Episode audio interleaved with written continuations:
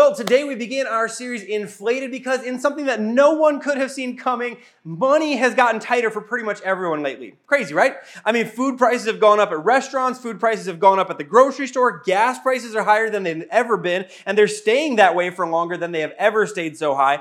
Healthcare and insurance costs continue to rise. The stock market is in a big slide, which means most of our retirement accounts have shrunk. And if you're thinking about buying a house right now, don't. Just, just don't because home prices have become astronomical.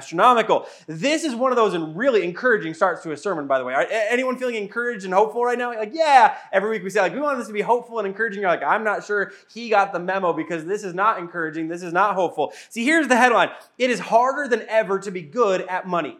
It is harder than ever to be good at money. Everything is more expensive, and chances are your job didn't just magically start paying you more money because everything got more expensive. Like, if it did, congratulations, but chances are that's not your experience. I cannot think of a time in my life where collectively things got so tight so fast. And here's the crazy part no one's really exempt from that. The headline, the second headline is simply this it's harder than ever to be good at money for everyone. I mean, there are probably times in your life, in your family's life, or at some point along the way where because of job circumstances or health circumstances or layoffs or lost hours or medical bills or whatever, where money became tight for you and for your family for a season. But I can't think of a time in my life where everyone has collectively felt the pinch for such an extended period of time. And here's the thing in this season, it's easy to point fingers and to cast blame at others because let's be honest, the financial environment changed your habits didn't. The financial environment changed, your spending didn't. The financial environment changed, your paycheck didn't. The cost of everything changed, your need for many of those things, it didn't change when the cost went up. Your demand didn't go up, but the su- supply certainly went down or changed. It's easy and it's natural right now to criticize the government and elected officials and economic advisors for decisions made and how they, they handled the country's finances, which have changed the environment that we, uh, we, all live in. It's actually really easy right now. Some of what's happened, let's be honest, it was unavoidable. Some of what has happened is very, was very avoidable, and some of it became unavoidable when our government officials chose certain paths over the last years. They got on one path, and now it became unavoidable. But here's the thing, and this is why it's so important for us to talk about this over the next over over today and next week. While it's harder than ever to be good at money, it's never been more important to get good at money. It has never, like, if you weren't good at handling finances before, it is incredibly important, more important than ever, that you get good at handling your finances now and that you get better at it now, not next week, and that you get better at it now, not two months from now when things have gotten even tighter. And the reason it's so important for us to pay attention and get good at money if we haven't been good, and that we get better at money even if we've been relatively good is simply this. The current financial environment will expose and amplify every bad habit you have with money.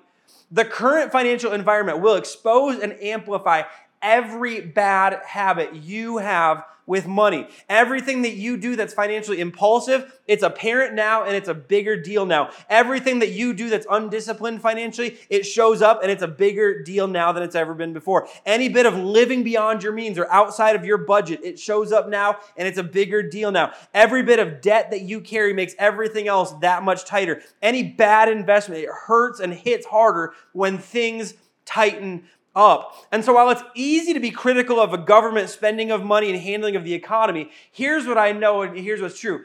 Every single one of us, we need to actually look in the mirror and refuse to overlook our own use of money, our own handling of money, our own habits when it comes to money. Because if we're going to be critical of them, we also need to make sure that we look in the mirror. Because while the environment got tighter, if we don't make sure that we're also stronger and healthier, we may actually have be living in a moment that financially breaks us. It has never been more important to get good at money. And here's what's so beautiful about that. As Jesus followers, as Jesus followers, the best way for us, and I believe actually the best way for the world, but we actually should probably take this more seriously. The best way to get good at money is to pay attention to and put into practice God's plans and God's purposes and God's instructions for us when it comes to our money because we believe that we live and have a relationship with a God who we want to live for and we want to honor. And we don't just want to live for and honor Him with our Sunday mornings or with our hours spent on, church online or church in person. And we don't just want to eh, honor Him with our church relationships. We want to honor Him with how we handle everything about our lives, including the money that He has entrusted us with. And so today and next week, that's what we are going to do. Now, to begin talking about this, I want to talk about the things that most people do with their money. Here's the things that most people do with their money they earn it, they pay taxes on it, they spend it, they pay off debt with it, they save it to spend it, they save it for a rainy day, invest it for retirement, they invest it for profit, and finally, some people donate and give it away. Now, let me just kind of unpack that a little bit. Some of you are like, there's a lot of categories that I haven't really thought about eh, doing. There's some that I don't do. There's some that a lot of people do. Like, okay, let's let's talk about this. Number one, we earn it. Most of us, I mean, some of us you retired. Some of us you worked for a long time and now you're retired. Some of you are maybe currently out of work. But many of us, throughout the course of life, we are going to work to earn money. We're going to work, we're going to spend our hours and our time and our energy earning money so that we have money so we can do the rest of the things that we will do with money. Once we get money, then we pay taxes on it. Some of you are like, I, I don't pay taxes. No, your employer pays taxes, so you do pay taxes. You just think you make four dollars an hour like like you, like what you get is what you get in your paycheck is after the taxes are taken out some of you you do pay taxes personally because you you're self-employed or something like that, but you pay taxes on the money that you earn. You spend it, meaning you have utilities to pay for, you have food to pay for, you have groceries to pay for, you have gas and more gas and more expensive gas and more expensive gas and more expensive gas to pay for. You have your phone bill, you have a whole bunch of stuff that you pay for. You're going to spend spend that money. You have to pay off debt with it, meaning your school loans, your mortgage, your car loans, money bar, money that you borrowed from your parents. Um, some of you are going to save to spend it. You're going to save for a big purchase, like you want to buy a new TV or a, you want to buy a new computer, you want to buy a new camera. Uh, these are all electronic goods. You want to buy a pet, you want to buy a new dog, you want to buy. I don't know why anyone would buy a cat, but like maybe you want to do that. Like you want to buy a thousand dollar cat, like Rachel on Friends. I don't know how that works, but you're going to save to spend for a big purchase. Maybe you're going to save for a rainy day. You're saving for emergencies for the day when you know your car is going to break down or you're going to need new tires or you're going to need new brakes or a medical emergency happens. You want to be prepared for it. So you're saving for a rainy day. Some of you, you're, you're going to save for retirement. You don't want to work forever and you're preparing for that day. Some of you, you're investing for profit because let's face it, stocks to the moon. You're like, is that even a sentence? Yes, that's a sentence that investors say. I found it on Twitter. I don't know what it means. I think it means that stonks always go up, that stocks, stocks or stocks, I don't know how that happened. But anyway, that you're investing for profit, you're investing for a gain. And then finally, again, many of us will donate, we'll give it away, some to the church, to charity, to, to people in need. We're going to donate or we're going to give it away. Now, here's the thing I, I, want, I want to talk about this because there are some extra categories that if you get out, get these out of order, these you actually you actually get some new categories. For some of you, you spend it before you earn it. And when you spend it before you earn it, you get a specific new category pay off credit card debt or pay off consumer debt. You're like, well, no, you already said pay off debt. No, I talked about like mortgage and car loans and student loans and some of the things that are actual, like relative necessities of life. These are things that you wanted it and you didn't have the money for it, so you put it on a credit card. You spent it before you earned it. And so now in the future, you have to pay off the things that you experienced in the past. And so you, you have a specific new category called pay off credit card debt. Some of you, you didn't know you could save for big purchases. You're like, when, like, like, you're like, that's worth the cost of admission. I can save for big purchase. Like I can save towards a new TV. I could save towards a car. I could like I didn't actually know I could do that. I thought the only way to get those things was to put it on the credit card. Like I like I knew all about the credit card. Like I, I knew all about. I, I didn't know there was actually a way that, that you could do that. Some of you you saved for a rainy day, and then unfortunately a hurricane hit like you were prepared financially for a 20 minute New Mexico, you know, thunderstorm. And unfortunately, what hit you was a category five hurricane. And you were not prepared for that. You were prepared, but you weren't that prepared. So what do you do with that? Then for some of you, let's be honest, there's a new category we've experienced in the last year or so, which is invest for loss. You're like, after the last six or seven years, I thought you could only invest for gain. I thought the stocks always went up. I thought it was always up and to the right. And I just found out that they actually can go down. And you're like, for the first time, some of you us are experiencing where you invested for loss, years of nonstop market growth. We actually didn't feel like it was possible for stocks to actually go down and the investments to actually go down. And so Here's the thing. Here's the thing, and why, why I draw our attention to the list that's on, that's on screen and been on screen for a little bit right now. If you notice, eight out of the nine things on this list that you will do with money, what do they ultimately revolve around? You. and me. They ultimately revolve around me. See, you earn the money for your benefit. You pay taxes on it so the government doesn't arrest you. But twist, if you don't pay taxes, you also don't have to pay for housing or utilities. You know, something to think about. There's an option there. You spend the money, like that's right. You spend money and you spend money on you because you want a place to live. You want the lights and you want the AC on. You want running water. So selfish. I can't believe it. You want a phone. You want to eat. Like, is there something wrong with? There's absolutely nothing wrong with that. You pay. You pay off debt, that you will pay money for the things that past you wanted, but you weren't willing to wait until, uh, until that you had the money for them. You will save for a rainy day so that current you can have peace of mind about future you's emergencies. You will invest for retirement so future you can enjoy retirement. It goes on and on and on. That most of the things, the eight out of the nine things that we that most of us do with money, they all kind of revolve around you. I put it this way for the notes. Almost everything we do with money serves to inflate me. Almost everything we do with money, it serves to inflate me. Most everything that I do with money and most everything that you do with money, it inflates me. And as long as I do all of those things, me keeps getting more and more inflated and getting bigger and bigger the more I feed me because what we do with our money, it feeds something. It feeds something. It always does. It feeds our needs, it feeds our wants, it feeds our desires, feeds our awareness. And so as we keep feeding me, guess what happens? Me keeps getting bigger and bigger and bigger. It's because me needs and me wants and past me wanted and future me wants. And here's the thing. At the end of the day, what's on this what's on that list that we talked about there's nothing wrong with any of those things that we talked about. There's nothing wrong with spending money. There's nothing wrong with paying taxes on money. There's nothing wrong with with saving for retirement and investing for the future. There's nothing wrong with any of that. There's nothing wrong with saving for emergencies. There's there's there's, there's a lot of good in all of that. And for the next and next week when we come back we're going to actually talk about how to do all of that better and how to do all of that in a healthier way how to get better at doing all of those things making sure that we that we handle our money in a way that allows allows us to do everything healthy that we do with money. But today, I want to start by talking about the one thing that we can do with money that does not serve to inflate me. Because if all we do with money serves to inflate me, eventually me gets really really big and me gets really self-centered and me gets really selfish and me gets more and more and more convinced that I am at the center of everything important in the world. And at the end of the day, every single one of us, we need to be reminded, we need to be reminded, and we need to even be reminded in this season that me and my desires and my wants and my needs and my hopes and my dreams are not the center of the world. There is one thing that you can do with your our money that actually does not serve to inflate me and it's when I give and when you give. When we give, me is reminded that me isn't the only thing that matters in the world.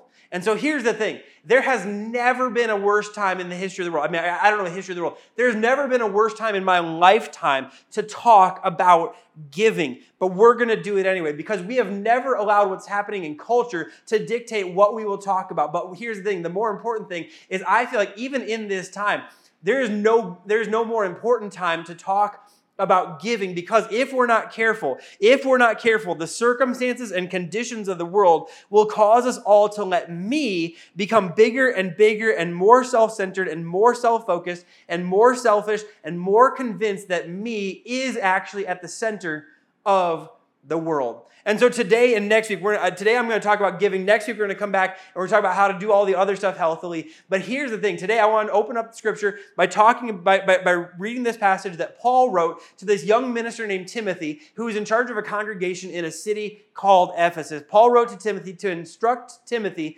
about what he was supposed to instruct the people of the church in Ephesus to do. Here's what he said in 1 Timothy chapter 6, verse 17. Command those who are rich in this present world not to be arrogant nor to put their hope in wealth, which is so uncertain, but to put their hope in God, who richly provides us with everything for our enjoyment. Command them to do good, to be rich in good deeds, and to be generous and willing to share. In this way, they will lay up treasure for themselves as a firm foundation for the coming age, so that they may take hold of the life that is truly life.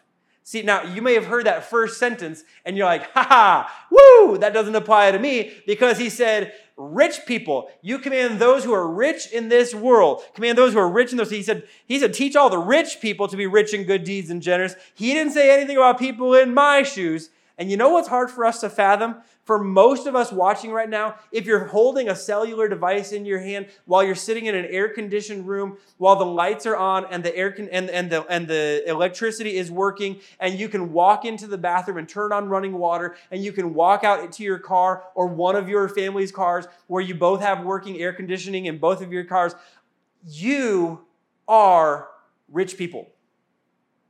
You are rich people. On the global scale, rich people would mean anyone who has air conditioning, anyone who has ever thrown away leftovers because it had gone bad while you ate other food. On the global scale, I believe the number is something around $36,000. That if your family brings in more than $36,000 in a year, you are in the top 5% of earners in the world. And I know that's hard for us to fathom. You're like, I make, you're like, if, you're like, if you're like 39,000, like, you know, like I, I, you made $39,000 and never felt rich in a single year. I, I understand that. Compared to other people around us in the United States, many of us who make what, what qualifies as the top five earner, 5% earners in the world, we would go like, oh, I'm not rich compared to blank because I don't go on blank because I can't afford to blank and we look at the, some of the people around us who have more and we go, well, they're rich, but certainly I'm not rich.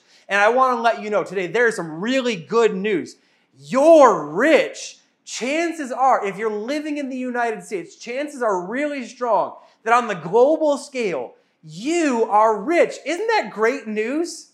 That's great news. The bad news on the flip side is that means that just like Paul challenged Timothy, I have to teach you to give. I have to teach you to give. See, here's the thing the reasons that Paul wanted Timothy to teach the rich people in his church to give is simply this that giving reminds us that hope is in God, not in money itself. Have you ever been tempted to feel like uh, like your hope is like if I could just make some more money, I could do if I like things would get so much better if I had more money. And so we think that money it gives us hope. But here's the thing: at the end of the day, money is a terrible source of hope because it goes up and down, it comes and goes.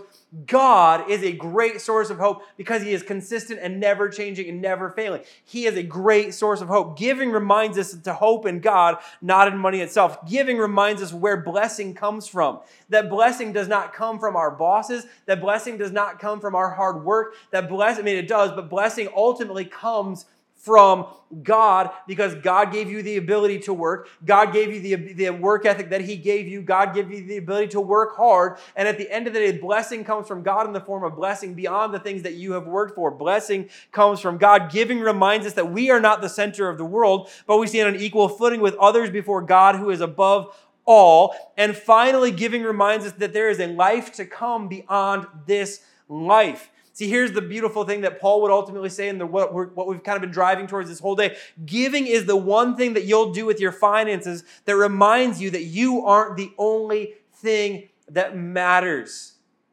Giving reminds you that there is a hope beyond money, that there is a God who is the ultimate source of hope, that there is a God who is the ultimate source of blessing. Giving reminds us that we are on equal footing with everyone around us and that we are on equal footing before God. Giving reminds us that there is a life to come beyond this life.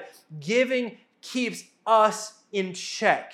Giving keeps me in my place. Giving keeps me from thinking that I am at the center of the world. Giving keeps me and my hopes and my dreams and my wants and my desires from feeling like they are the only thing that matters. To say it short and to the point, giving grows our humility where most everything else that we will do with our money grows our selfishness and grows our pride and maybe grow our arrogance, may grow our ego, and may grow our feeling of self sufficiency. At the end of the day, what God wants to make sure that we do with our money, what Paul wanted Timothy to make sure that his church did with their money, is to make sure that we use our money in a way that also grows our humility.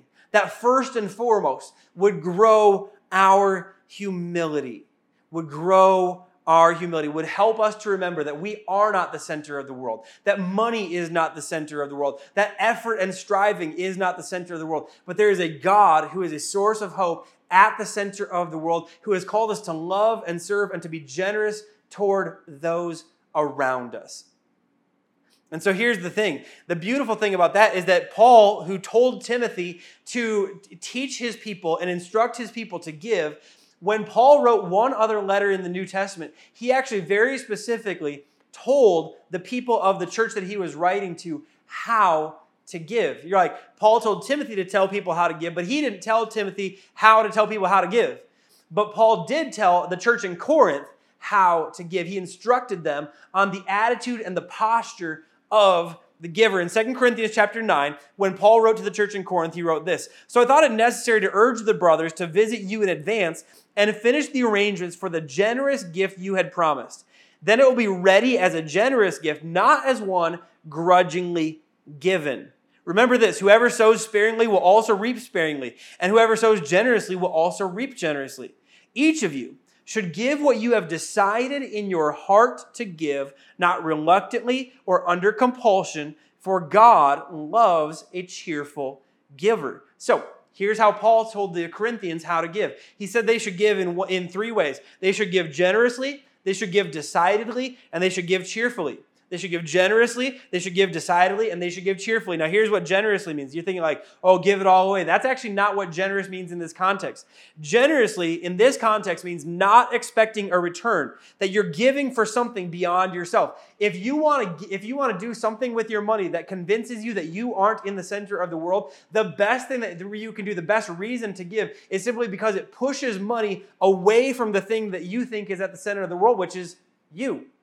And so you give it generously, meaning you give not expecting anything to come back to you. Meaning you give and not going, well, I gave this, so God has to give me. I gave this, so now they owe me. I gave this, so now someone has to turn around and, and, and recognize my generosity. No, Generosity means we give not expecting a return, putting it into the hands of God, putting it into the hands of people who are in need, putting it into the hands of organizations that help people for, for good, that we give not expecting a return to ourselves. Decidedly meaning you give of your, that your giving is your choice, not because of guilt or manipulation, which means if in, in any of this moment, I hope that none of you in any way feel any guilt or manipulation but I hope that many of us would make a decision and a choice of our own free will that we would give. Paul said, Don't give under compulsion.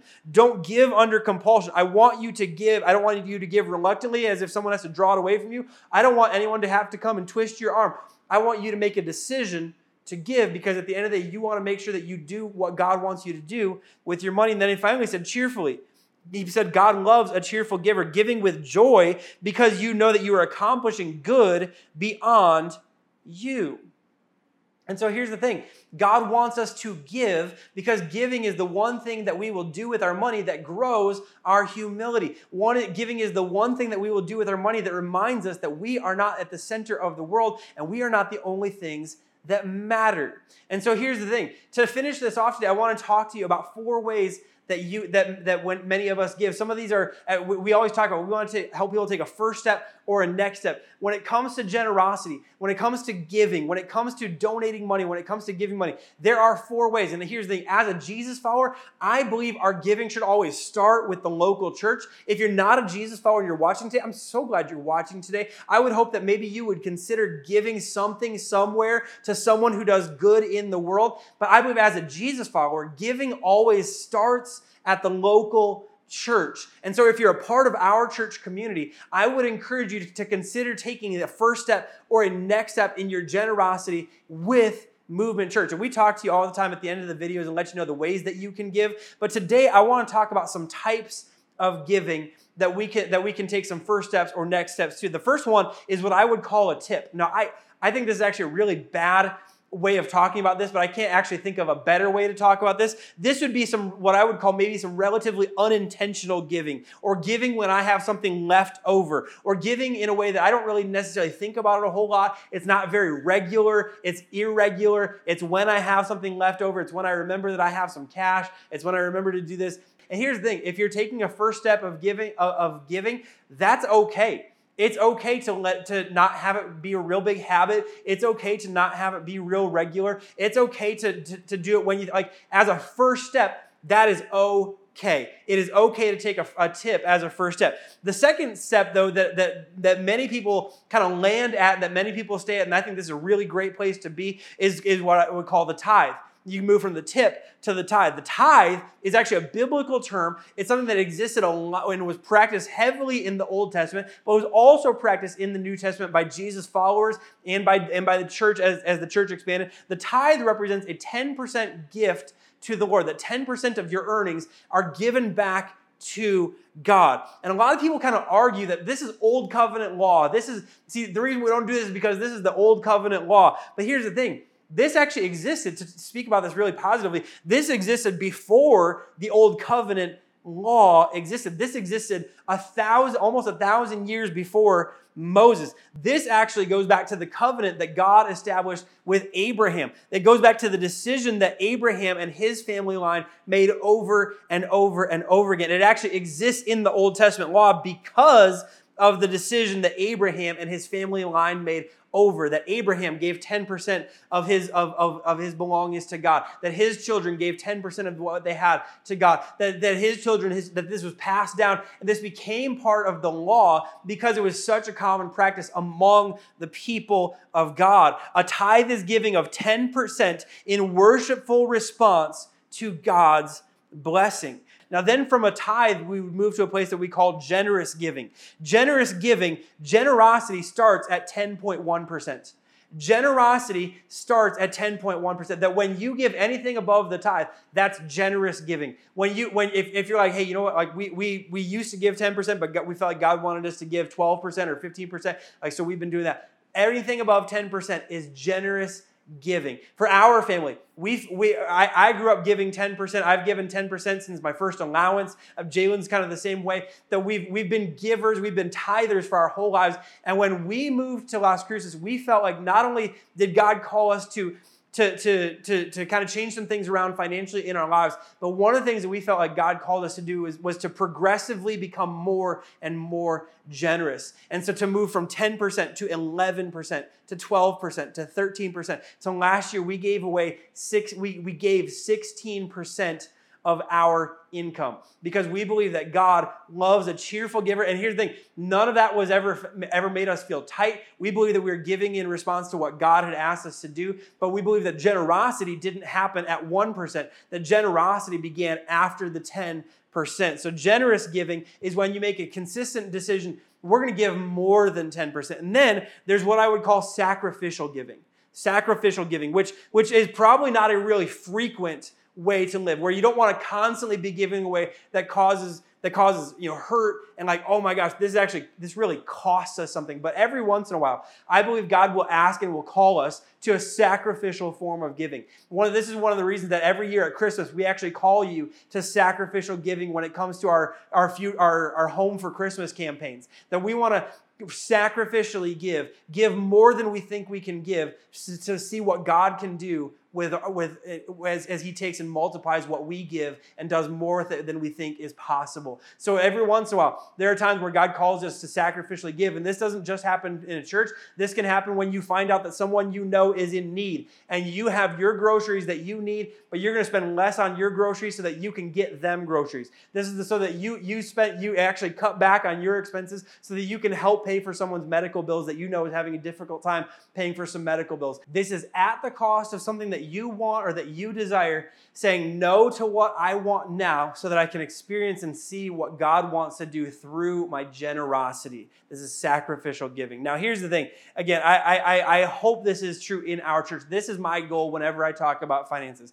In our church, I never want it to feel like manipulation. I never want it to feel like someone's twisting your arm. I just want to teach on giving and give you an invitation to take a step. So, whether that's a first step or a next step, I want to teach you, as I hope I've done today, I want to teach you how to give.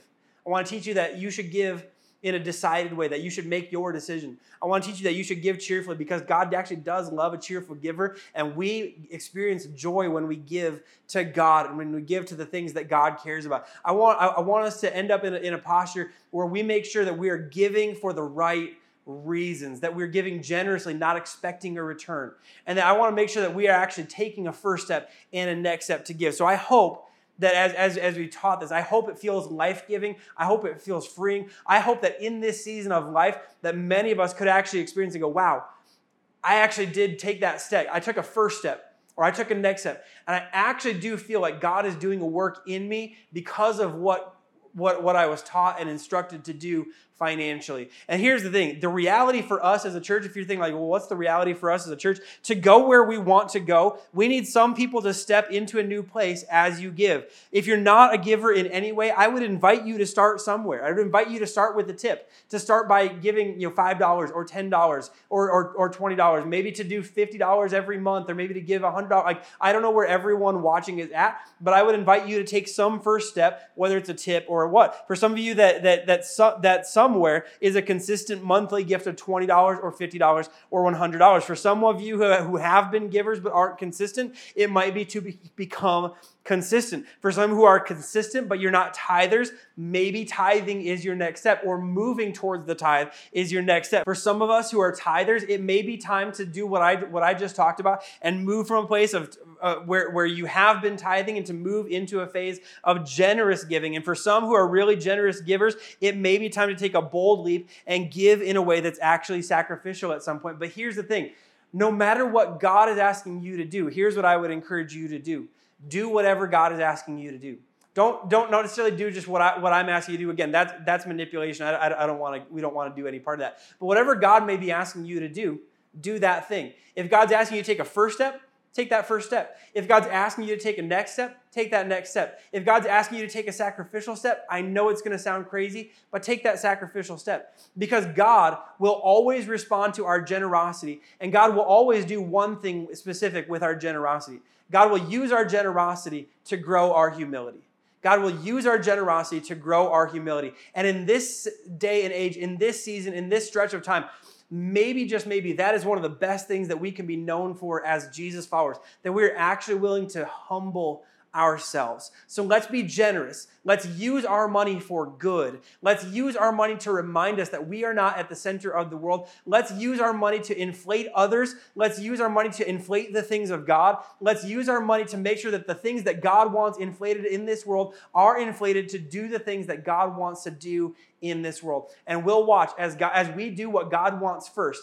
God will, will help us to be disciplined, to be prioritized, and to make and to be healthy in all of the other things that we're going to come back to and talk to you about how to do better and healthily next week. Let me pray for us. Heavenly Father, thank you so much for who you are. Thank you for your love for us. Thank you for your grace for us. Thank you that you care about every area of our lives. And God, thank you that even right now, as we talk about giving, God, thank you that you care about our finances. God, for those of us who find ourselves in really tight financial situations, Thank you that you see and recognize our need and that you are the God who provides. God, thank you that for those of us who are, are maybe struggling and have bills to pay that we don't know how we're going to pay, God, I thank you that you recognize our need and you and you are the God who will provide. And God, thank you that for, for those of us who find ourselves in any situation, God, that you recognize us and you see us where we are and you want to move us forward. So, God, today may we, re- may we hear what you have to say. May we respond how you want us to respond.